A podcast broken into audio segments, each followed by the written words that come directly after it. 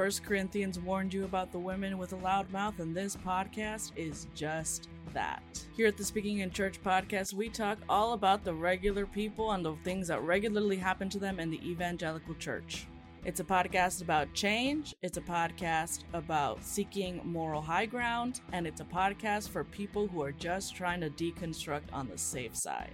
You can listen wherever you get your podcast, and if you want to be a guest, yes, you, regular person, you can be a guest on the Speaking in Church podcast.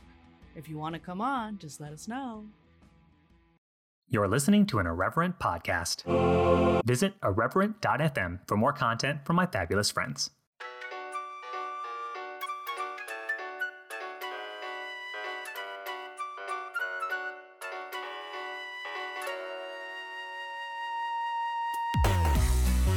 Hey everybody, it's Adrian. If you're listening to this silky, silky smooth voice, you know what it is. You got yourself another episode of the Dirty Rotten Church Kids podcast. Welcome back, one and all. So glad to have you back here. At the time of dropping this episode, it would be, I want to say, the second to last week of December, year of our Lord 2022. We just about made it. I mean, certainly it is possible that the world could just implode between the episode dropping and the ball dropping, right? But I'm going to, speak life here in this place, and I'm going to name it and claim it that it's an absolutely great wrap up of the year.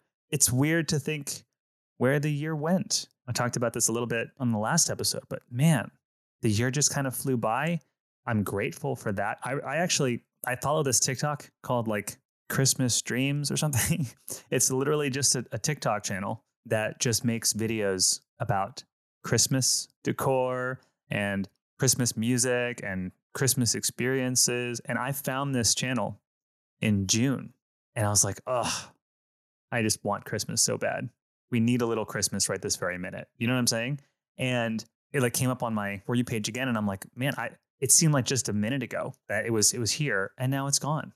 Absolutely gone. So right now I am neck deep in holiday experiences at work. We just did a white elephant, a generic white elephant. If you don't know what white elephant is where you get a gift and then you have a choice to pick a new gift from the pile, or you can steal someone else's gift. A la that Office episode. And I was actually robbed. I probably had my gift stolen 12 times. It was starting to get a little frustrating, but that's neither here nor there. It was really great. We did, we're doing the white elephant thing. We're doing the Secret Santa thing. We're piling the kids into the car and driving around looking at Christmas lights here in South Florida. So we're blasting the air conditioning because it's incredibly hot outside, despite the date on the calendar, which, speaking of hot outside, I mentioned last episode that we were considering moving. And when I tell you the overwhelming responses of people who are like, you should move is Texas. Or they're like, you should move to Colorado. Or hey, I hear Kansas would be right up your alley. Or it's have you considered North Carolina? They're oh, you know what? Definitely North Florida. They're hear me out. Wyoming. They're here. So basically anywhere from California to the United Kingdom is pretty much fair game now. So thank you all for helping me really narrow down my search. I am not at all rife with anxiety, crippling fear. No, I'm not that afraid. It is kind of nice, though. I've spent the last kind of few weeks really just looking around, kind of watching. I decided to watch a lot of videos of 10 best things to do in Charlotte, North Carolina or something. And if the best things to do sound not at all fun to me, then I'm then maybe I should rule out this city. Obviously, a TikTok is not the definitive experience of any given locale, but it kind of gives you a nod of what if every single thing is just food, I would love it because I'm a big foodie. But if they're every video just keeps mentioning the same one taco spot, then I'm okay, well, maybe that wouldn't necessarily be a foodie's dream come true. So all that to say, I am doing my recon. I'm doing my research. The people have spoken, the bad apples have spoken, and I heard you. I hear you. In addition to that, I'm not sure if I mentioned how much of an eggnog snob I am. Are you wondering, if you're wondering hey, is Adrian as much of an eggnog snob and purist as he is with virtually everything else in his life? Absolutely, I am. Really, the only eggnog to exist is Southern Comfort Vanilla Spice Eggnog. This is not a paid sponsorship, by the way, although it should be. Between Southern Comfort Eggnog and Tushy Bidet, I should be getting them bucks, those advertising bucks. But literally, I have been on an eggnog kick. I've been on a white fudge covered Oreo kick. I got a number of boxes and I have frozen them. They're absolutely outstanding. If you haven't tried it, this is your sign to try it.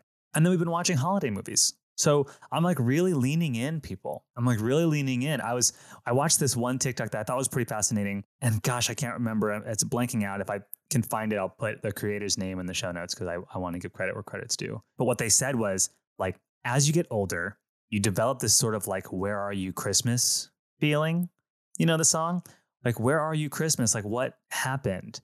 And he's like, it's hard to nail down what that nostalgia and that melancholy and that sadness, like, where did that come from? What does it mean? And he said something I thought was really interesting. He said, when you're a kid and you go to school and just from one week to the next, the entire school is decked out in like paper snowflakes and lights. Like, it feels like for an entire month, Christmas is just happening. It's just blossoming around you. Like, suddenly all the music is different and all the movies are different and the commercials are different and the decoration in your house is different and the way the house smells is different. Like, Christmas just suddenly blossoms. And he said, that's just kind of part of childhood. He said, and then what you didn't see is the principal of the school who got a budget for all of these holiday decorations back in June and didn't see like your parents lugging all of the decorations out of the attic or out of the garage and dusting it off and setting it up and vacuuming up and wiping everything down. And so he said, like, as when you become an adult, like, you realize like you actually have to work really hard to kind of make the holiday magic happen. And you can still certainly lean into that and still certainly capture it. But it's the difference between, like, what did they say? They said it's the difference between scratching your own back and someone scratching it for you. And when I thought of that, I think it's so well articulated, like what it is that I'm like really trying to capture this holiday season. And I think having kids kind of breathes a little bit of like new life into it, because now, even though like there was certainly a window where I was like, man, this sucks. This is sad. Like, this is not the same. Like, it's, you know, the magic is gone. But then when you, for me, in my experience, having kids has helped me kind of reclaim some of that. Anyway, I'm not telling you all to go have kids, but I'm saying it's helped me out a little bit. Yeah. I don't know why I went on the where are you Christmas tangent, but there's something for y'all to chew on. It's because Christmas used to just bloom around you and I had to work hard to make it. Speaking of which, I told you all that I've been watching a lot of like Christmassy movies, and our Dirty Rotten sponsor for this episode is actually a trailer for a new holiday film. Yeah, a new Christmas movie. I think y'all are going to like this. Check this out. This is a Hallmark movie. Let's check out. This is from our Dirty Rotten sponsor.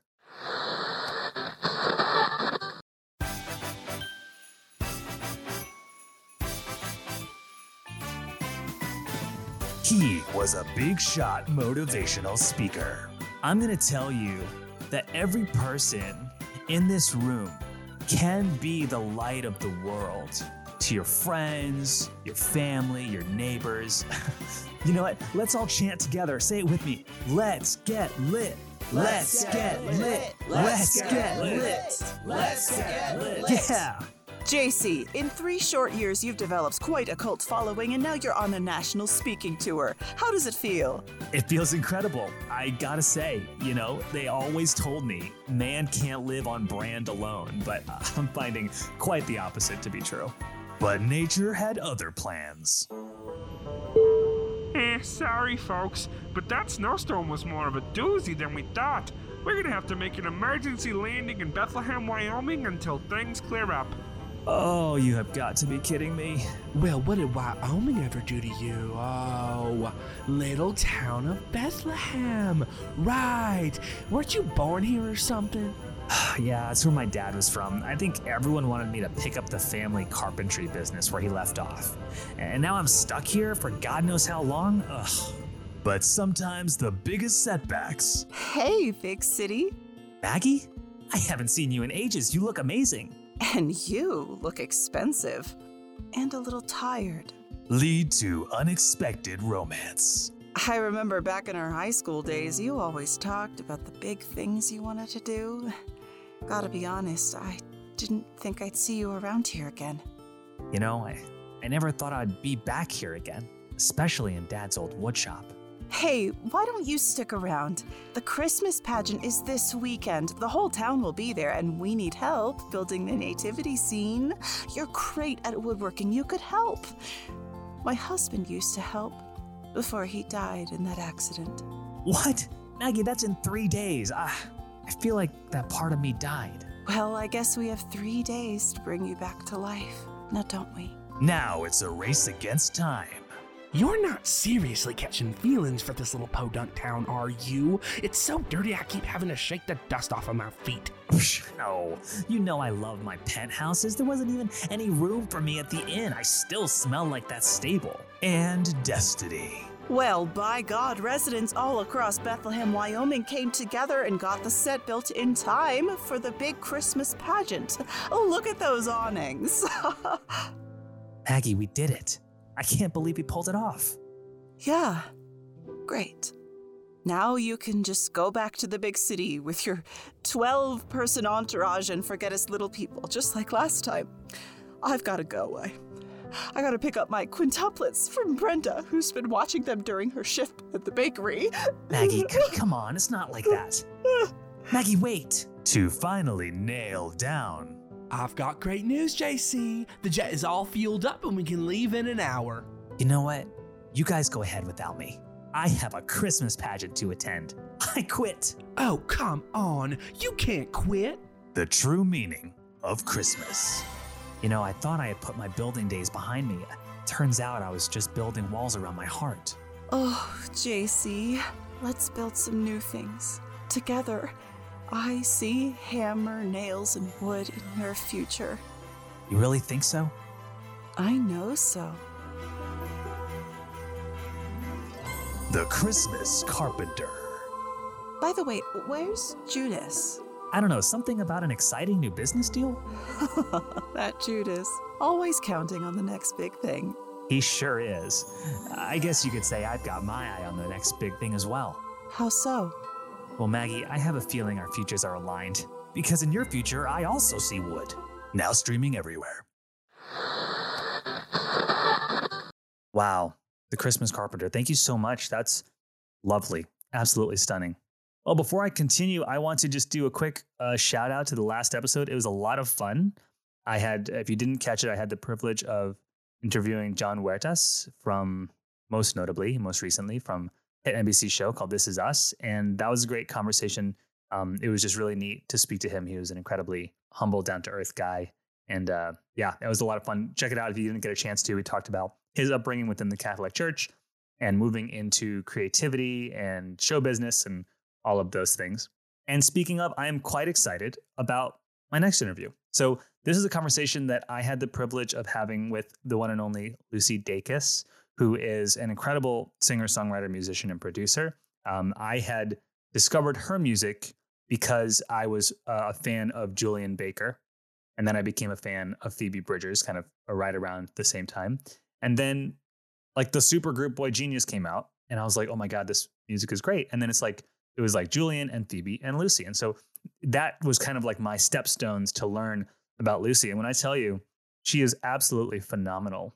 Her music is phenomenal. And her most recent full-length record that just came out is absolutely phenomenal. Some of her covers that came out this year were super, super good. And so when I had the opportunity to speak to her, I absolutely leapt at the chance. It was really great. We talked about her upbringing within kind of like a very cerebral expression of Christianity. We talked about things like purity culture, VBS, expanding out of belief, and then even some of the things that she felt was helpful to her. So I'm not going to drag on. I want you all to listen to it, as I'm going to hang another lampshade like I always do. All these interviews are just my opportunity to speak to, ask questions of, and listen to a person's lived experience, right?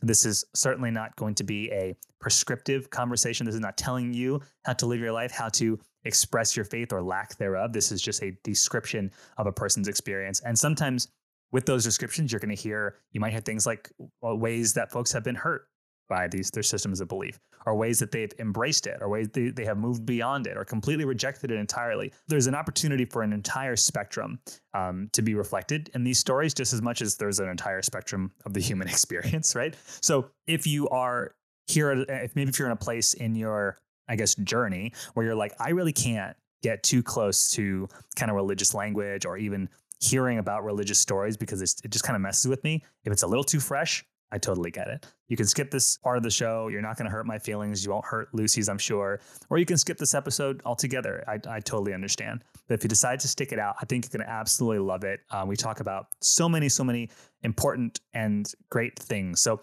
without any further ado, let's roll my conversation with Lucy Dacus. 1 Corinthians warned you about the women with a loud mouth, and this podcast is just that. Here at the Speaking in Church podcast, we talk all about the regular people and the things that regularly happen to them in the evangelical church. It's a podcast about change, it's a podcast about seeking moral high ground, and it's a podcast for people who are just trying to deconstruct on the safe side. You can listen wherever you get your podcast. And if you want to be a guest, yes, you, regular person, you can be a guest on the Speaking in Church podcast. If you want to come on, just let us know. My next guest is an acclaimed musician, songwriter, and producer. In 2021, she released her third full-length solo album, Home Video. In 2018, she created the collaborative supergroup Boy Genius with Phoebe Bridgers and Julian Baker. And this year, in 2022, she released an EP with her versions of Home Again and It's Too Late, written by Carole King. Bad Apples, let's give it up for Lucy Dacus.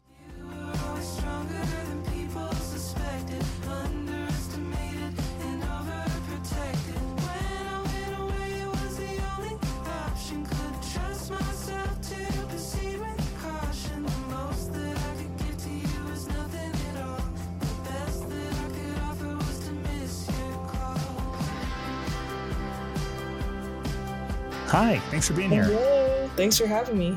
This is great. Are you currently in Virginia? I know like you're from Virginia. Where are you at in the world? I grew up outside of Richmond, Virginia, but I live in Philly now. But actually, I'm currently in Vancouver on tour. Oh, got it. Yeah, on a day off. Okay, well, thank you so much for like giving me your free time. That means a lot. Oh, no, it's cool. I'm excited to talk about this. I was actually like feeling kind of nervous because I was like, oh, gosh. This is like a whole part of my brain and life that I don't access as much anymore. So we'll see what comes up talking. Listen, well, for what it's worth, I'm a little nervous too. This is a really big deal for me, big fan of your music. So it means a lot because you would join the show. Yeah. Thank you. So Lucy, I'd love to start off the way we always start off with guests here on the show. And I just got to ask you if you were a church kid, and if so, what did that look like for you within that framework? Can you talk about that experience? I was absolutely a church kid. I went to church like 4 times a week, went to many different churches. Oh, you were a ringer. Yeah. It was like, that was where my whole life was, like socially. I think I did end up going to so many churches just because I wanted to hang out. Like the community aspect was like the big draw. It honestly still is like a thing that I miss. I don't go to church anymore, but I grew up at a Baptist church. And the church actually started to be non-denominational partway through going there, which, you know, was quite hip of them. Yeah, I was going to say, was it because like they were trying to get like rock and roll on the stage or something? What drove that? Do you know? There was like a traditional service early in the morning and then a contemporary service like a couple hours later. And then, yeah, I think that, like, there were still baptisms, but I guess, like, there were a couple really cool thinkers, honestly, and I bet there was just kind of, like, a movement to try not to be too beholden to one sect's doctrine, yeah, practices. Sure. Yeah, the pastor that I had growing up was a super smart, like, academic guy, and a lot of his sermons were about, like, linguistics. Like, he would do a sermon about like agape, and he'd be like, you know, this word had 40 meanings, and you know, there's all sorts of things that might have been misunderstood in translation. And so like he invited doubt in a way that I kind of liked. But then I'd go to like friends' churches and they'd just be like straight up gay is bad. And they'd be like, sometimes people who have it bad are getting what they deserve. Oh, wow. Lessons that are like so hurtful in retrospect. Yeah. So 4 times a week, was this like a, church on Sunday morning, go to Sunday school, youth group, all that stuff? Yeah. Sorry, now I'm coughing. I feel like if there is a God, he's like, don't go on this podcast. He's like, how dare you? You'll see. I still kind of like am suspicious when like there's a lot of combined coincidences. I'll be like, oh my God, who's that? That's real. That's real. Like I used to lead worship once upon a time, and there's this feeling of like if you like, I don't know, like cursed or looked at porn or like did anything, and you're like, I'm gonna break a string. I jinxed myself. Yeah, like I'll be punished somehow. Bad juju. But yeah, it was like Sunday, and then Wednesday night was my church's youth group. But then there was a Thursday night youth group, and I think there was a Tuesday night youth group, and maybe a Friday one I'd go to sometimes. And then like I would take all the like volunteer opportunities that the church would offer, like go paint a fence and go do childcare for someone. And a lot of those were really good. Some of them were stupid, and some of them were kind of like upsetting. But again, like community and just like helping people constantly. Those are like, if I'm being generous, like things that I miss a lot. Yeah. Yeah. When you think of community, like what was some of the good parts of it, and then what are some of the parts that maybe on this side you don't really miss? I mean, the good parts are like you're seeing people often enough that you didn't really have to catch up. They were just there and understood what you were going through and were up to date, and same in the other direction, just like people who keep each other in mind and offer to help each other and, celebrate together, mourn together. I guess I still have that in a group of friends, but it being connected to a place and time and being like every week for sure, we're going to show up in the same place and think about abstract concepts together. Like that is still cool to me. But then, yeah, there were a bunch of things that sucked. Like I remember going to a vacation Bible school one time where this woman pretended to be God and was slipping me notes because I was going through something difficult. Like my parents were separating, and so I know who it was, and she was like pretending to be God and encourage me. Wait. So like how old are you when you were getting these messages from Mrs. God? I think I was 15 at the time. So that was like the tail end of me going to vacation Bible schools, which was a long tenure of me going to those in the first place. Yeah. You're like a black belt in VBS. Mm-hmm. What was it like? How would you do it? I mean, would you just like, do you just find notes around, or would you straight up hand it to you and like, this is from God? There was like a wall of paper bags that everybody made on the first night with their name, and they decorated, and you could leave notes for each other. And honestly, who came up with this? Because it was just for flirting. Like everybody was leaving each other's numbers in these bags. Like I guess the point was like, if you want to leave a compliment or like, sure. Yeah. I think it was like a random acts of kindness. Like if you want to do like an uncredited kindness and be nice to people. Like an anonymous word of encouragement. Yeah. Yeah. Which is sweet. But like, when is that not going to make teenagers freak out and wonder who is complimenting them? So yeah, I got little notes in that bag. Oh man. Yeah. That's gotta be really confusing in a weird way. Cause I imagine it's partly like you kind of, at the time, maybe you want it to be true or you want to kind of believe that, but like, it feels like the fourth wall has been broken or something. I keep getting these notes from God. Yeah. I think if I had been younger, it would have like really hit, but I think, knowing who it was and being that age, it was just like, even the intention of this is spotty, Yeah. Got it. And so, okay. So you have a black belt in VBS. You are about 15, and let's say what changed between like going to church all the time, like what started to shift in your mind? Well, I kind of stopped going to one of my friends' churches. I don't know if you experienced this, or were a teacher in this. But when I became a teenager, church was much less about learning how to treat each other well. Instead, it was like learning how to not have sex. And I feel like that was the entire point of church for years. And I was like, this sucks. This isn't what I like. Yeah.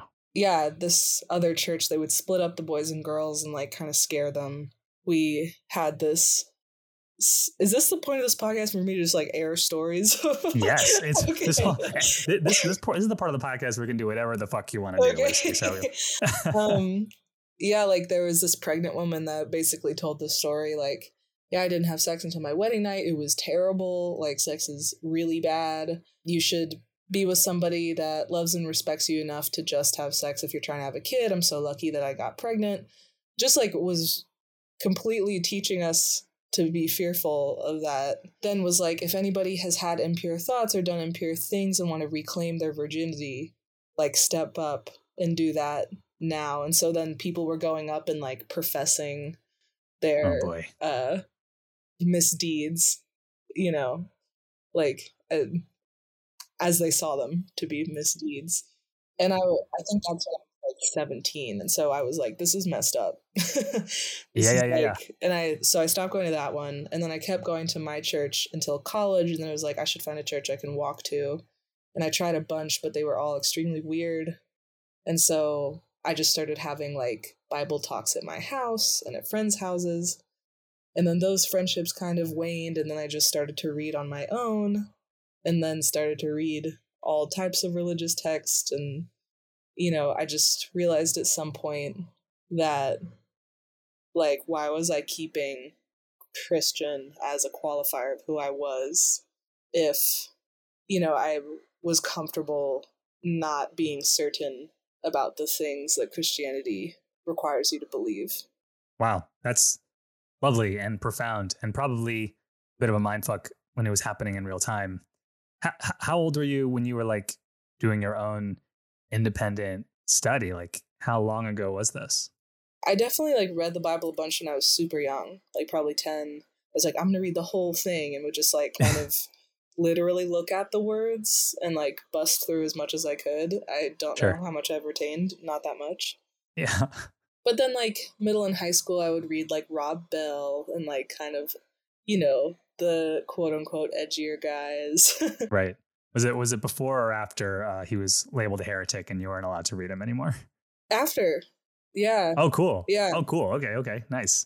I don't think that like people really knew, like my church was definitely like no Harry Potter, but they weren't as like, you know, other Christians being ostracized. But yeah, then like I got into Krishnamurti at some point, and that was just kind of like general great wisdom, and you know, made more friends that weren't Christian too, like more Jewish friends and more Muslim friends, and yeah, just learned about other stuff. Man, that it's interesting when you were talking about like you went to a church and it didn't jive with probably had a lot to do with how maybe cerebral your earlier kind of like foundation of Christianity was, and you're like, this is kind of bullshit, and it's like behavior modification and I'm out. But it is interesting to me that like there was this feeling of like, well, I can't have nothing.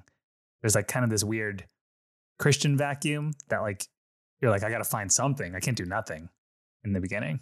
Yeah, I think that like I did want an identity.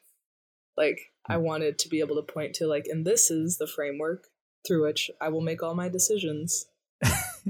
But I think what's actually true is like the church did give me a framework that, after like taking away a lot of the unnecessary artifice, there's still a good framework there.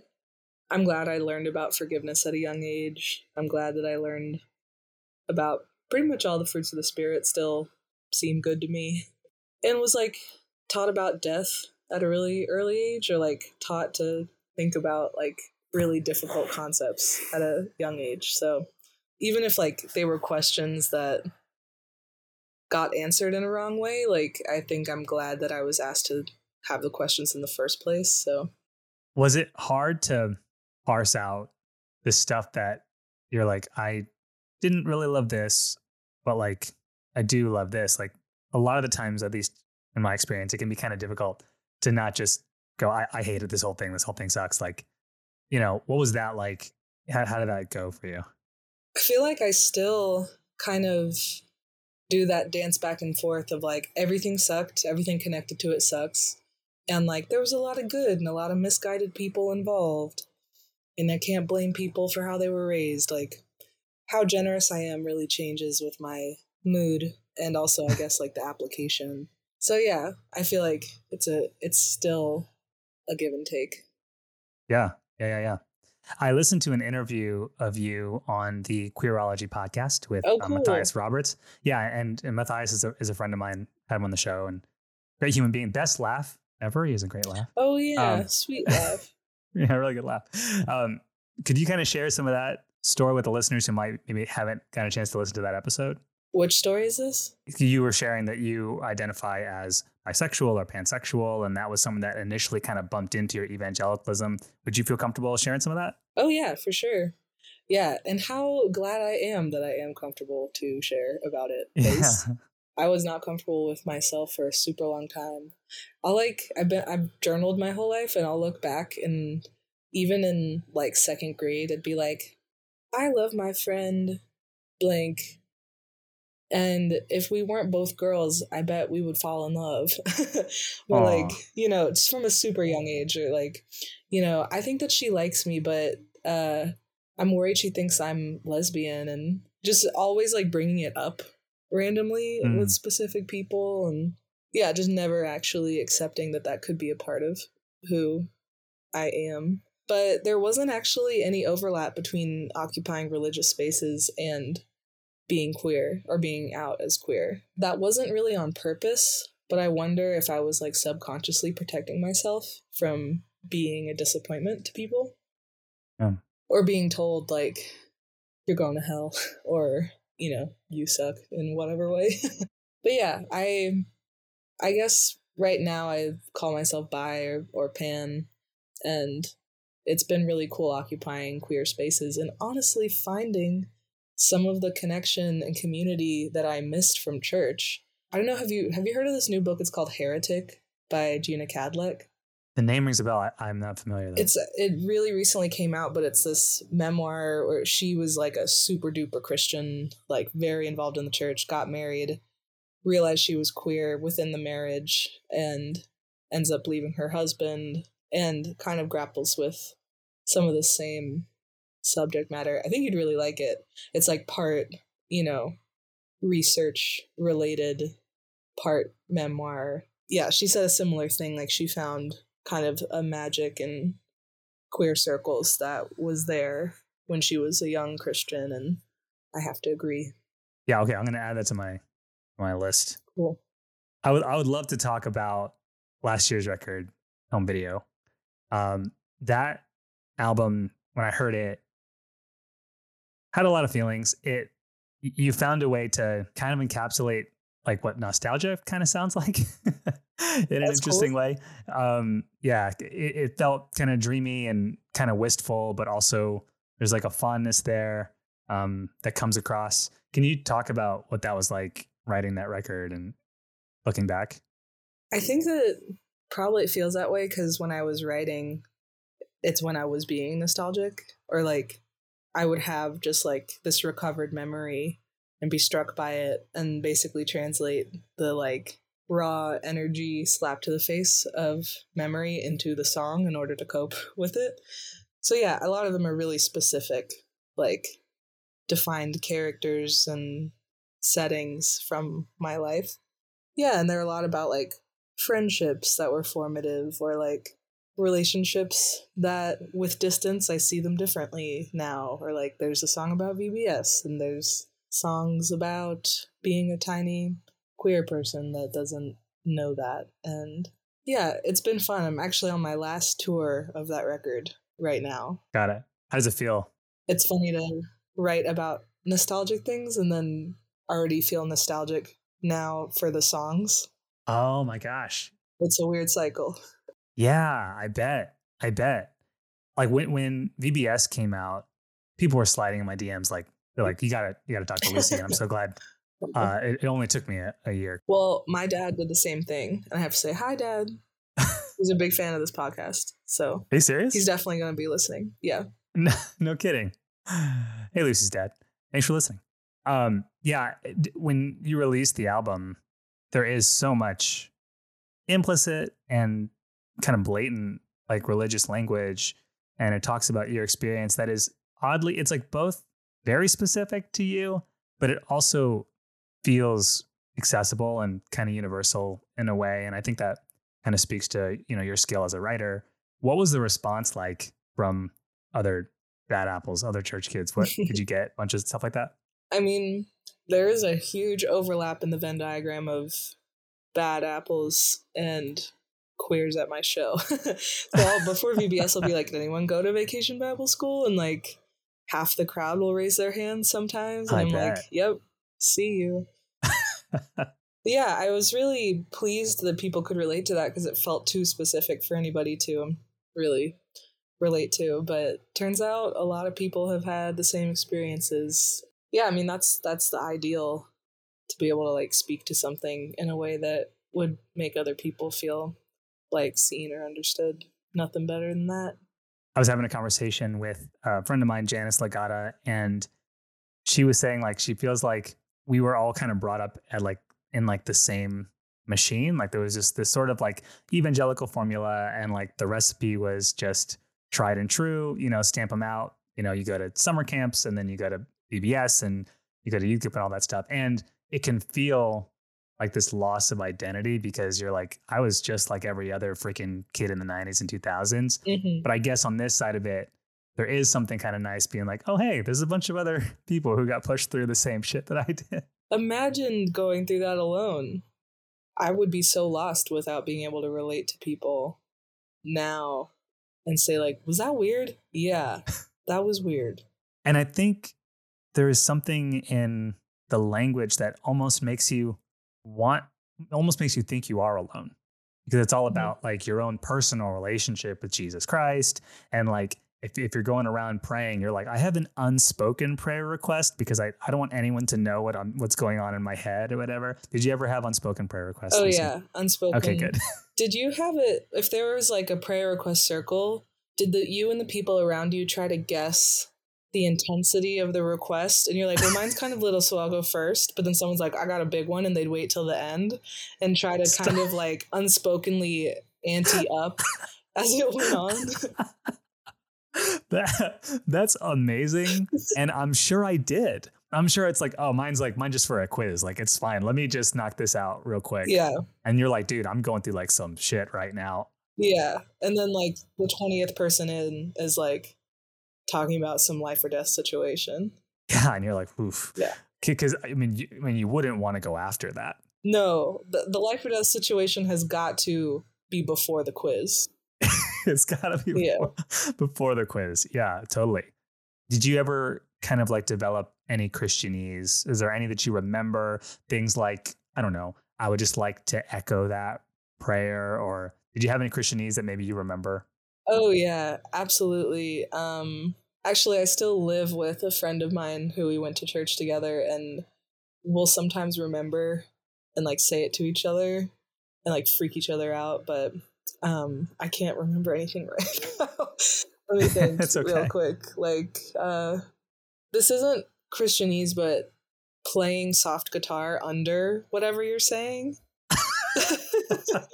Like to emotionally underscore whatever you're saying, like that to me. Yeah. Sometimes people will do it at concerts. Like I go to lots of shows, obviously, and people who are not Christian will do that. I'm like, you don't know that you're a worship leader right now. Like that's what you're doing. Yeah, that is definitely like the sound of worship leading. My favorite thing is like if there was like a really big like rock and roll part of the worship set, and then you have to find some way to transition into like the soft, sad part of the worship service. And so it's like, guys, we've had some fun here. And then it's like a really slow playing. Like that's really good. That's really good. Ugh.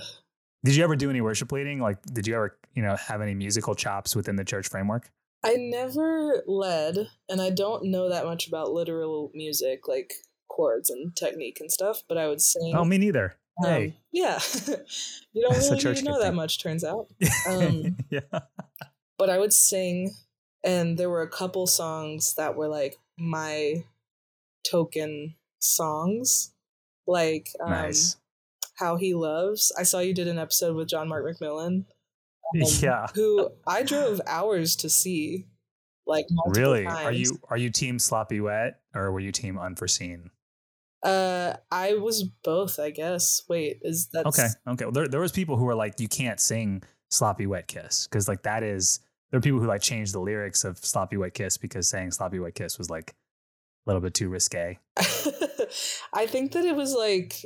It's so funny. That's such a specific thing to bring up. I definitely. I'm sorry if that's like too. No, too much. It's just like I can't believe this is the subject matter of this. I do a lot of interviews where they're like, "What's it like to play guitar?" And then you're like, "Are you team sloppy?" And I'm like, wet? "Are you team sloppy wet?" I definitely said sloppy wet. Yeah, you gotta say sloppy wet. Basically, like whatever the printout would be, you know, they had like the printed paper. I would just. So you were like, I follow the prompt. Yeah. Whatever. Is in front of me. Cool. That one, and then what's the one that's like to sing it will make me feel so weird, but I'm gonna do it. They're like, "Spirit lead me with da, da, da, yeah, yeah, it's a classic. Da, da, da, Oceans. Da. Wait, what is it? It's called Oceans. Oceans. Sorry, I was singing over your answer. Yeah, Oceans. Those were the two that I really remember. Like, I'd get up on stage, and it was known that something was about to happen, and I'd feel like. Wow, I'm really about to channel God for these people. Yeah. What's interesting is like that song still like is played every Sunday at probably a lot of churches. Mm-hmm. And so for me, like these conversations I have with different folks, what they say when I kind of like try and dig down into their specific evangelical experience kind of like dates them where they sit in like the timeline. But this is telling me that it's relatively fresh. All of this for you, perhaps. Yeah. I haven't like gone to church as a Christian for 8 years, I think. Got it. But that's not that long compared to an entire lifetime beforehand. It's not. Yeah, it's really not. That's like programmed for sure. I would love to talk about your creative process and what creativity looks like for you and how, like, where that comes from and what, like, both at like a high level and maybe like some practical ways that you try and make your art happen. Well, my first hot take is that you have a creative practice, like you're born into being capable of that. And it before you know it, like other people are shaping it. As flippantly as a parent being like, hey, quiet down. You might have like become a singer. And then like one moment you're like, oh, actually, that's bad. And you learn your way out of it. Mm. Or like you're drawing something on paper and then it goes on the table and you get in trouble and then you learn like I shouldn't do that. And like parents don't realize they need to parse through that the paper's good and the table's not. So basically like it's a matter of luck. I think if you maintain a creative practice, it's cool when people encourage you.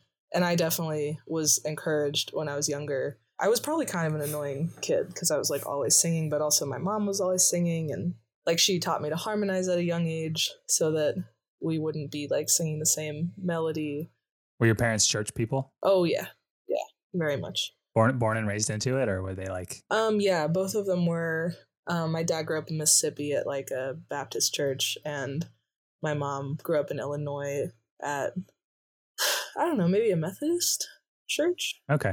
And she ended up going to, what's that mega church in Illinois? She went to Wheaton, first of all. Okay. Yeah. And then got it. Started going to, okay, don't remember it. Mega church in Illinois. Got it. So were y'all like Reformed kind of Calvinistic? Was that like the theology? I think that like no one said like we're Calvinists, but that was definitely like that. All that mentality got into what I was taught. And I found out the word later. But you're asking about my creative process. I know. I'm so sorry. No, I'm so cool. Sorry. I started way back. I could have just been like, I go on walks and I write. That's like the shortest version of the answer that I could say is like. Oh, for real? You go on walks? Yeah, and I can write other ways. But the most surefire way to write for me is to like go on a walk alone and like sing out loud to myself and write like lyrics and melody at the same time and kind of let the melody reinforce whatever the words are and then figure out chords later. And I'll just kind of like sing stuff over and over as an editing process. If I'm lucky, I'll get a whole song that way. And like a song could take like 15 minutes. Other stuff I've had like verses done for many years that I hope one day will get other verses and choruses. So I've been writing in shorter segments recently and writing shorter songs. I don't know how I feel about that because I really like long songs because you can kind of like sit in them in a cool way. But short songs are cool too because you get right to the point and it's like a short story. Like you just, the world is a little bit capped and more to the point. Yeah, I love that. How has your process evolved since your first record to the most recent one? Definitely a mental shift. Like when I wrote my first record, I didn't write thinking anyone would hear any of it.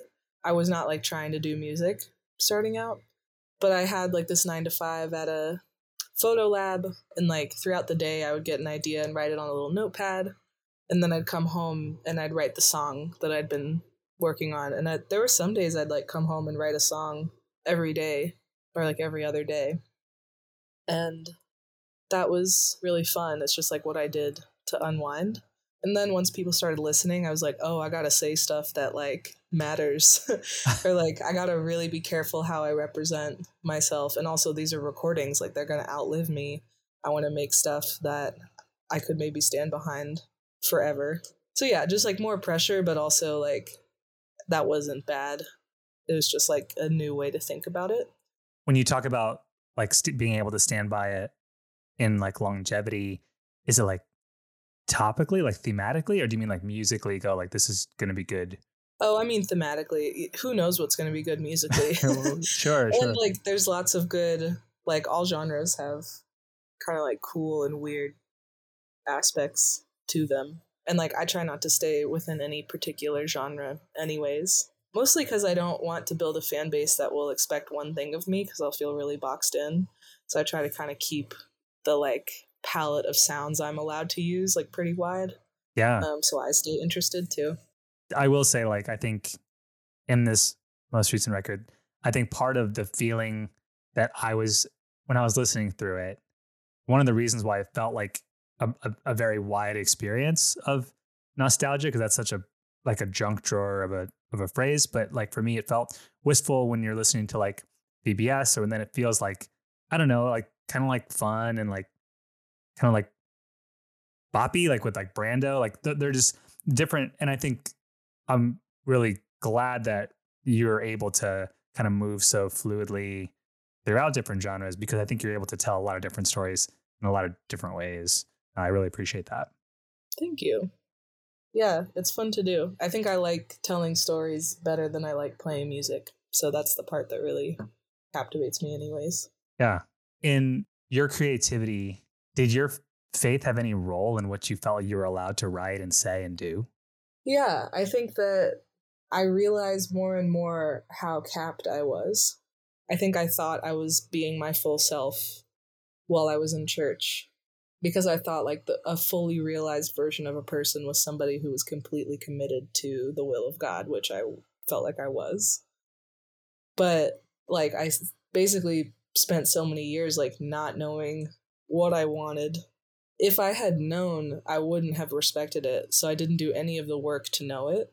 So even now, like I have friends that are writers that'll be like, another song about someone else. Interesting. Like a lot of those songs are about other people. And I feel like you get an impression of who I am based off of what I think of other people. But like, it is really hard for me to write about just me and like how I feel and what I want without doing so through the framework of somebody else's perception of me or relationship to me.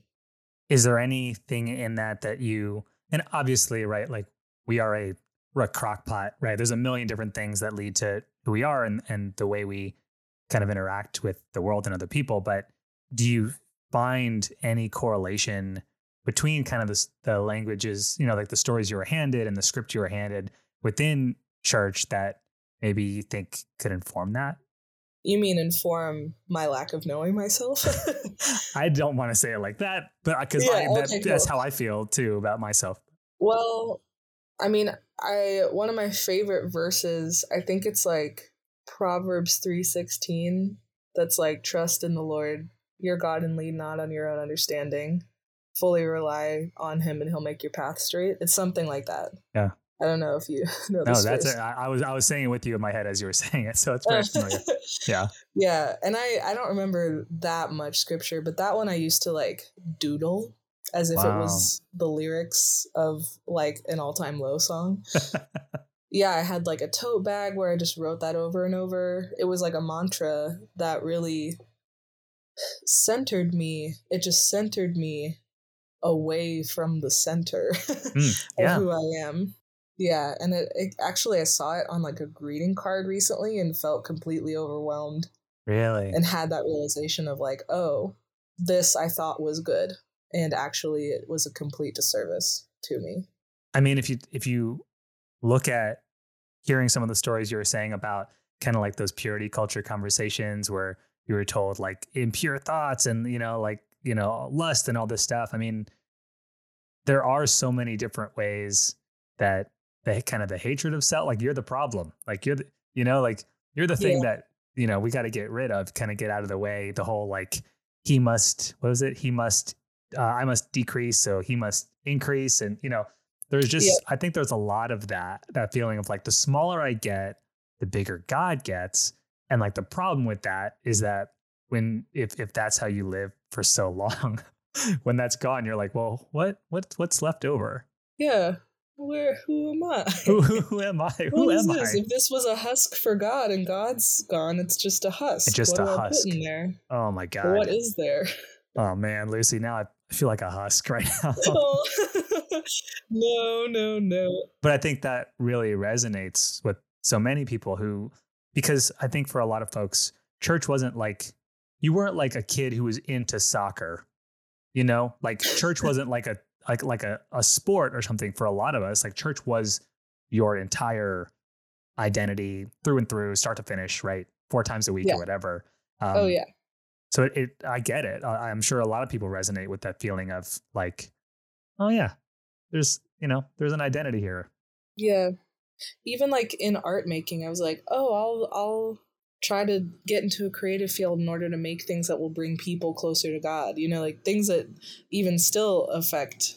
I'm like, the path that I was on, the purpose was always pointed towards God, even if I'm still on those paths for completely different reasons. I started on them because of God, you know. That totally tracks. Yeah, that totally tracks. I would love to take a little bit of time while we're talking about creativity and making music. Can we talk about the new EP that dropped this? Can we talk about that process? It sounds really good. Your take on those songs. I'm like, this is a song these are like 70s jams, but it just feels so good. Can you talk about that process and what went into that? Yeah. So Carole King is a legend. I've always loved her and I grew up listening to her. I only realized recently, like we got asked to cover a couple of songs for like a reissue of a live concert of hers, those 2 songs, and I was like, oh hell yeah, I'm gonna just like go revisit all of her music. I was like realizing how much she's influenced me, and it's cool to have been influenced at such a young age that I've lost track of that influence, and then to like basically connect the dots and be like, oh yeah, this is something that was a lesson when I didn't even realize it was a lesson. And I also really love covering songs because the framework's already there and you get to learn how people made sounds. Like if you want to really copy it, that's a learning process. Or if you want to deviate, that's a learning process. Like what are the parts of the song that are so essential that like we need to keep it? And whenever I cover other songs, I learn things that I inevitably use in my next records. It's just like a low stakes way to experiment. And also, like, I think other people's songs are really great. I like playing them live. Like, I don't have to write it to enjoy, you know, participating in it. And I've said this a couple of times. Like, I like songs that get covered a lot because it feels like they have a history beyond their writer. Kind of like hymns, honestly. Like, they just get elevated to this place of, doesn't matter who wrote it. they were tapped into something universal and everybody can relate. And the more times it's repeated, the more it like solidifies it as like part of the DNA of all music. Yeah, that's lovely. This idea that like there's something intrinsic that it doesn't even matter how many different ways it's interpreted. Like there's like some like goodness, you know, at its core. That's really cool. What in this, right? I mean, you said that there are things that when you cover songs, it maybe inspires you that you carry into your next record. Is there anything here that you can like give us a little taste? You're like, this is pretty freaking cool. I might keep that in the holster.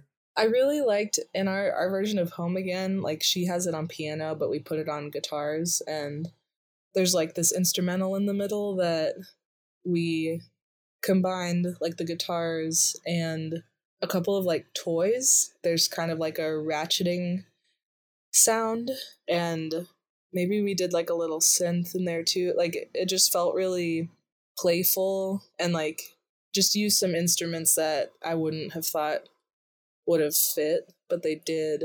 I don't know. And it's Too Late. There's like that guitar line that's very melodic and simple that makes it feel classic. And I'm writing a lot of songs that make me think my next record, I want it to feel classic, like songs that have already existed for a long time. So just taking notes from what attributes make those songs feel classic to me. That's really rad. You heard it here, folks. Listen for toys. If you're listening to this show, we are prophesying there will be toys in the next album. Lucy, I want to be respectful of your time. I want to ask you this, like on this side of your faith change, what have you found, or what do you do, or what do you experience, or what do you participate in that maybe brings the same comfort or scratches the same itch that perhaps, you know, your faith used to hold for you when you were younger? Shows, honestly, are very church-like. Just being in a room full of people that showed up on purpose, under a shared interest, wanting to feel joy, or wanting to feel something for personal reasons, but in a group setting. People who are like willing to be expressive. Yeah, and just really just look in the same direction and have the same experience. That is really powerful. I've been reading tarot. It's in many ways not similar, but you know, you just learn what all the cards mean, and then everything else you bring to them is you kind of like learning what you think and wish. And there's a little bit of, there's an aspect of prayer in that, you know, like, really? Yeah, I think that I used to pray. I'd begin praying by being thankful, and by the end of that, I maybe went in wanting to be like asking for something, and then I would realize I don't really need to ask. So I think that happens in tarot sometimes, where it can highlight like, here are the things in your life that are stable or deserve your attention, or like stop being blind to the realities of your life. And then also, if there's still things that you want, it can kind of like show you ways to see those things coalescing. Yeah. Those are both good. Those are both good. I don't know anything about tarot, but I always find it so fascinating. Was it difficult for you to, I guess, is it, I don't know, do you learn it? I don't know. Does someone teach it to you? Do you? I mean, it was funny. It was years after stopping going to church when my friend brought a deck over, and I had the gut reaction of like, oh, that's scary. That's bad. But then they were like, it's really just paper and images, and it's like 72 cards, and if you pick them and then look up what they mean, you can start to memorize what they mean. You don't even have to memorize it. Yeah, it's just like it's a cool way to talk. It's like free therapy. It's a cool way to talk to yourself. And it's made me get closer to people in my life reading for them. I've noticed people are way more willing to go deep with like an external catalyst that's like unbiased. Yeah. Yeah. Yeah. That's fascinating. I feel like I need to kind of pursue that further, because that really interests me a lot. I want to thank you for this, Lucy. This has been a real pleasure. It's been an honor. Congrats on the tour. How much more of the tour do you have left? You're in Vancouver, you said? Like 2 weeks, I think. Got it. And then what's next? I get to go home, home for the holidays. I've only been home on average like 5 days out of every month of this year, so I'm really wanting that time. But yeah, thank you for having me. This has been such a fun conversation. A lot of things that I haven't thought about in a really long time, but are nevertheless such a big part of who I am. Yeah. Well, thanks for this. Thanks for everything. I appreciate you so much. Likewise.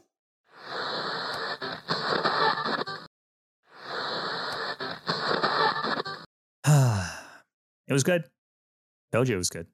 One of my favorite things when I talk to people is hearing, I guess, certainly it's good to like unpack certain stories that we talked about, like BBS and purity culture and all like the bullshit that Lucy experienced and so many others, you know, like us have experienced. But what was cool was to also like look at it and go, okay, how has my upbringing and like my faith tradition and my religion, how has that become like just the backdrop upon which I now interact with the world?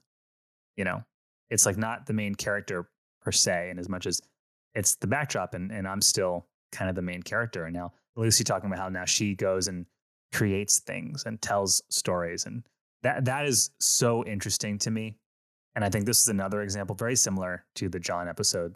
It's very interesting for me to like hear now, like, how do we take these stories and take the scripts that we were handed growing up, right? And like, what are the ways in which that has informed our work now? You know, whether it's creativity or not, whatever it is that we're doing now, how has that informed it? And for better or worse, right? Lucy even mentioned like, even now, like the idea of writing songs that are about her, that she is the central character of, still feels it isn't easy for her to get there. I had a conversation with someone at my corporate event, my White Elephant, and he was saying, I have not been a Pentecostal Christian, for years. I have not gone to church in years, and I still can't say the word goddamn. I just can't do it. And that's what I find super interesting. Not like, I don't find it like, oh, wow, that's cool. Let's tell me all the ways the evangelical claws are, you cannot pick those thorns out of your skin. I mean, more of like, isn't it interesting all the ways in which our upbringing still continues to inform what we do now, for better or worse? Because I feel like it just gives us something to ponder. There's kind of like always something to keep reckoning with and keep working towards. So Lucy, thank you for this. This is, if you're listening, this is a great conversation. I so appreciate you. If you ever come down to South Florida, and I still happen to be here, I would love to, you know, hopefully catch your show. I got off the episode and she's like, where are you located again? And I'm like, I'm in South Florida. She's like, well, I was just there. I'm like, damn it. I wish I had known. So thank you, Lucy. Also, shout out to having a whole conversation about worship music. And speaking of kind of the post evangelical clause that you still notice, I'm not sure how it happened, but I was on TikTok and I think the algorithm was trying to fuck with me. I don't know what I did. I must have at some point, maybe they heard my Worship Dice segment. My phone just heard my Worship Dice segment or something. And as I'm scrolling through my For You page, there was like a minute long worship service clip. I don't know what this church was. It was like some sort of revival service or worship event. It was like some epic thing. It had like this huge choir, this huge band, like a bunch of people singing.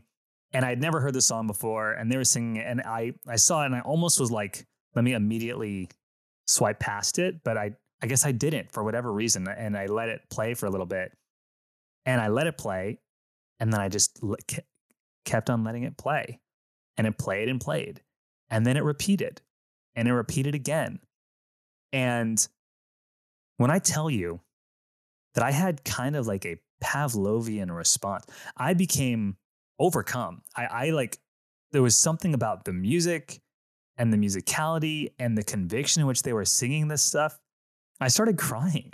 I was like sobbing in my bed with like my phone in my face. And I couldn't tell you what that was. I could tell you what my dad would tell me it was if I told him this, if we were speaking. He'd go, that's the Holy Spirit, son. See? The hounds of heaven. The Holy Spirit is trying to... And like, no, it wasn't that. I don't know if it was grief, religious trauma.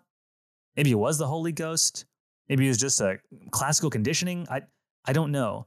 But it's almost like your body is so kind of wired to step right back into a response by certain stimulus. It made me think of that when you were talking about kind of Lucy's experience singing worship songs in church all the way up until honestly not that long ago. So yeah, so I think for whatever it's worth, for whoever is listening to this, you're not off base. There is enough room for you to process what you're processing. There's enough room for you to like reject it outright. Like, I hate this. This is bullshit. I will never, ever get anywhere close to this.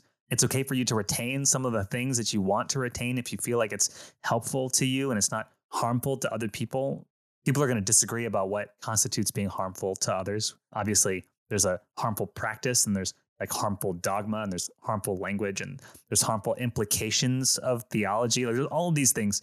But I guess I just want to kind of convey that there is absolutely room for you to make it your own and process it at your own pace in your own way.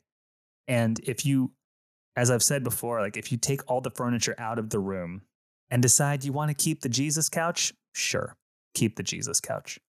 Or if you're like, I don't care about any of this, but I do love the, you know, the kind of the golden rules, the values that can be found, the celebration of humanity and mortality that can be found within some of this language, great.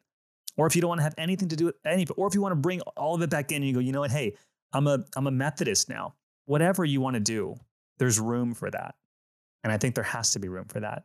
And if you want to kind of chew on your own past upbringing and your religious experience, which is kind of the DRCK thing, right? It's like trying to unpack all of the things, you can do that. And if you go, you know, it really helped me a lot in 2022.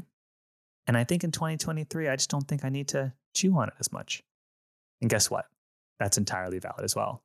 So I don't know. I just kind of wanted to say that as this is going to be the last episode of this year, I'm going to take some time and then come back in 2023 and keep on making the show. But I guess like I just, as I think about what I would like to like send off folks with, that is really important for me to convey, is that there is absolutely room for you wherever you decide to land or not land. Yeah. But before I finish the episode, obviously I'd be remiss if I didn't land on the last segment of the night and the last segment of the year. You know what it is. It's called Sip, Smoke, Read. Sip, smoke, read. Hey. So you know we read that shit. That shit. Only sip the finest party lit. On my couch and I be so you're thinking, listen to these idiots. But here you keep on listening, and here you are, so listen. Major pain corner to the latest book. Right, bitch. Browse over, watch a show, just take a look. Probably cartoons. They call me little fishy for my hooks. Down loud. Now you gotta sip, smoke, sip, smoke, read.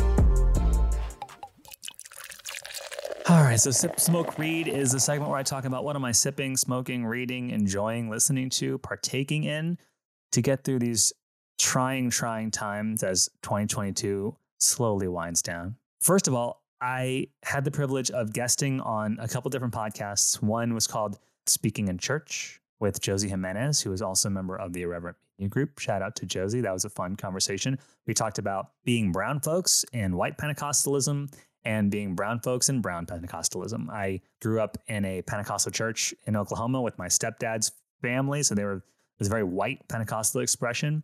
And then I moved to the Philippines, which was very much a brown Pentecostal expression. It's very, very different. So we talked about that. That was a good combo. And then I had a conversation on a podcast called Deconstruction Zone with Emily Zell, another bad apple. And we talked about leaving Reformed spaces and how Reformed theology for a lot of folks was one deconstruction within a larger deconstruction, or it was the first Reformation before you continued to reform.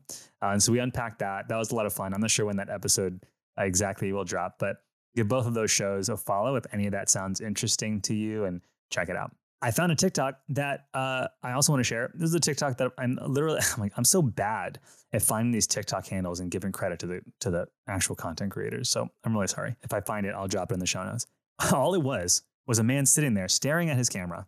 And he said, I just want you to know that you are not in trouble. You might feel like you're in trouble. Your body might be telling you that you're in trouble. And that was probably a mechanism that you have developed to protect yourself and keep yourself safe. Maybe you get anxious or you panic, or at this first sign of conflict, you kind of cower, or you get nervous easily, or you have a desire to people please. And often that could stem from you thinking you're in trouble. And he just said, you're not in trouble. And when I heard that, I was like, oh my God, I'm not in trouble. So I just wanted to let you all know you're not in trouble either. And you're doing great. You're doing absolutely fine. Other things within Cis Smoke Read, we watched a movie. We watched a holiday movie.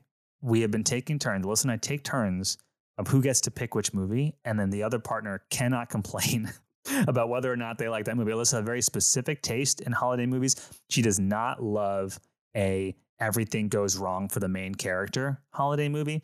So she doesn't love Jingle All the Way. She doesn't love National Lampoon Christmas Vacation. She doesn't love those kinds of movies, which personally, I think that's like the defining characteristic of Christmas movies, if I would contend.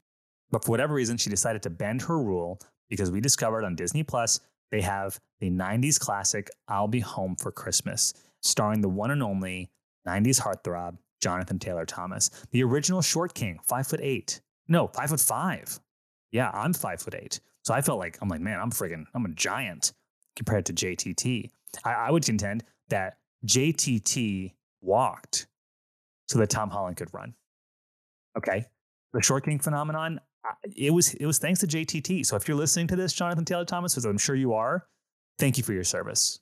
Much appreciated. The movie was actually pretty good too. it was kind of whack at points. I was like, okay, like this is ridiculous. But for what it is, which is a fun romp at Christmas time, it's great.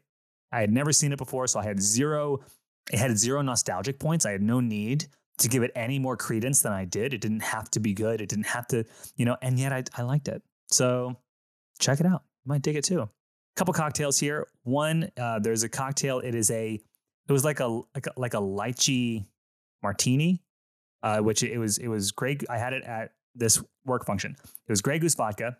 There was a with sake, lychee, lemon, and meringue, and then it had like some cranberries as a garnish, and it was very sweet, but really, really good. There was like kind of like a tartness with it that came from the lemon. Super, super good. And then I also had a tequila cocktail. Normally, I don't mix my liquors. Normally, I pick it and I stick it. I just like decide at the top of the night, like it's a tequila night and I'm just going to stick to it. But I decided to go rogue.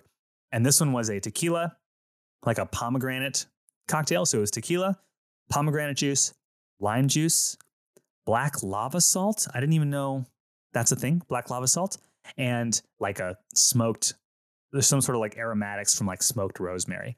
And it was real good. So I'm going to have to figure out how to actually make that. I literally just took a picture of the menu just to get like the general idea, but I'm going to actually have to figure out how to make that at home. That's pretty much it for me, folks. I'm going to, take the rest of the year to rest. I'm going to give my producer, Del Breezy, a breather. Special shout out, by the way, to Virginia Spots from the Sheridan Tapes, which is an outstanding show, as well as producer Del Breezy for lending their talent and writing for The Christmas Carpenter. Shout out to my friend Amma for coming up with that random title in an Instagram DM and just planted the seed that I had to run with. So all that to say, this has been a fun episode. This has been a pretty good year.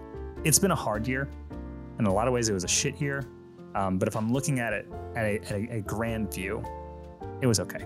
I was thinking about this, and I had this conversation on the Patreon episode for December. I would always ask, on the show, as many of you know, at the end of the year, we would always ask, was this year fun? And is next year going to be fun? And if the answer for either one of those is yes, then you can keep going. But if the answer is no, it wasn't fun and it won't be fun next year, then you got to stop. And I would, as I'm thinking through it, I think this year, I don't know if this year was fun. This year was hard, if I'm being honest. This year was really hard. But I do feel like next year is going to be fun.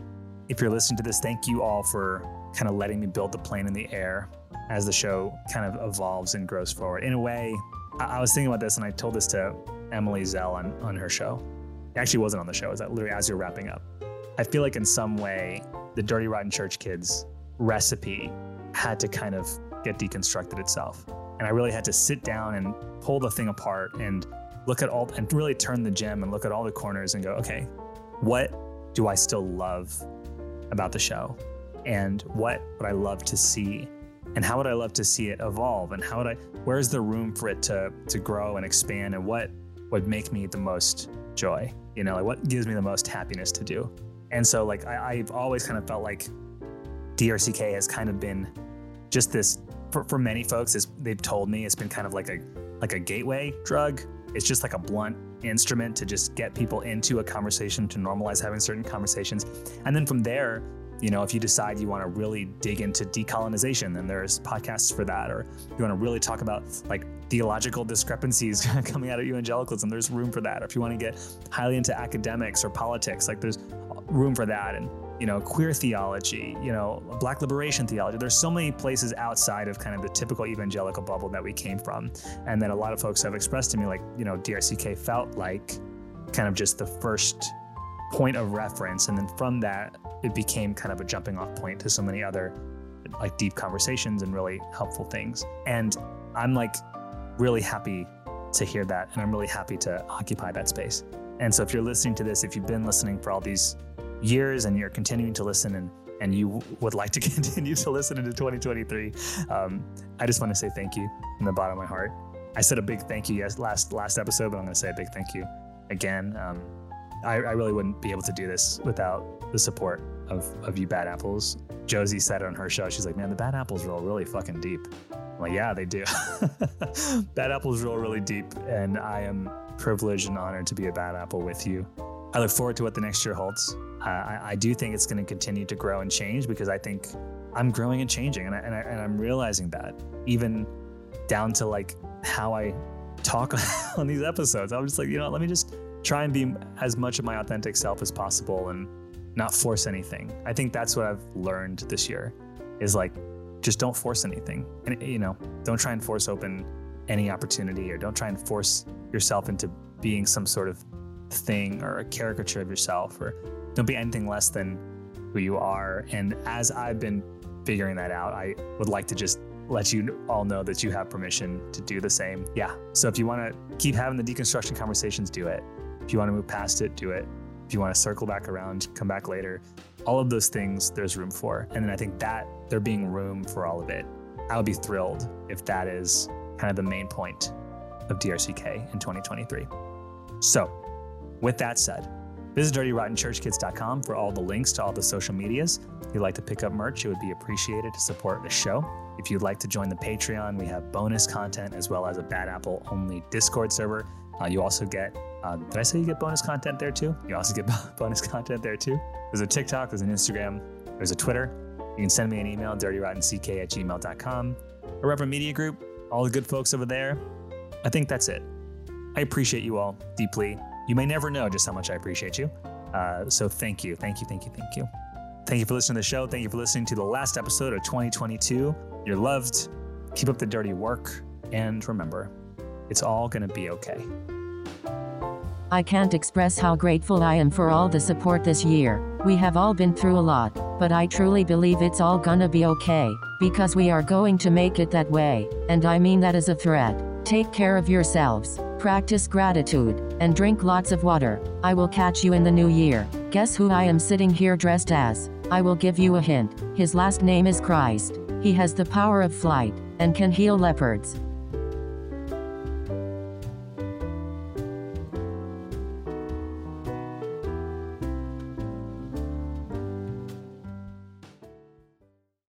First Corinthians warned you about the women with a loud mouth, and this podcast is just that. Here at the Speaking in Church podcast, we talk all about the regular people and the things that regularly happen to them in the evangelical church. It's a podcast about change, it's a podcast about seeking moral high ground, and it's a podcast for people who are just trying to deconstruct on the safe side. You can listen wherever you get your podcast, and if you want to be a guest, yes, you, regular person, you can be a guest on the Speaking in Church podcast. If you want to come on, just let us know.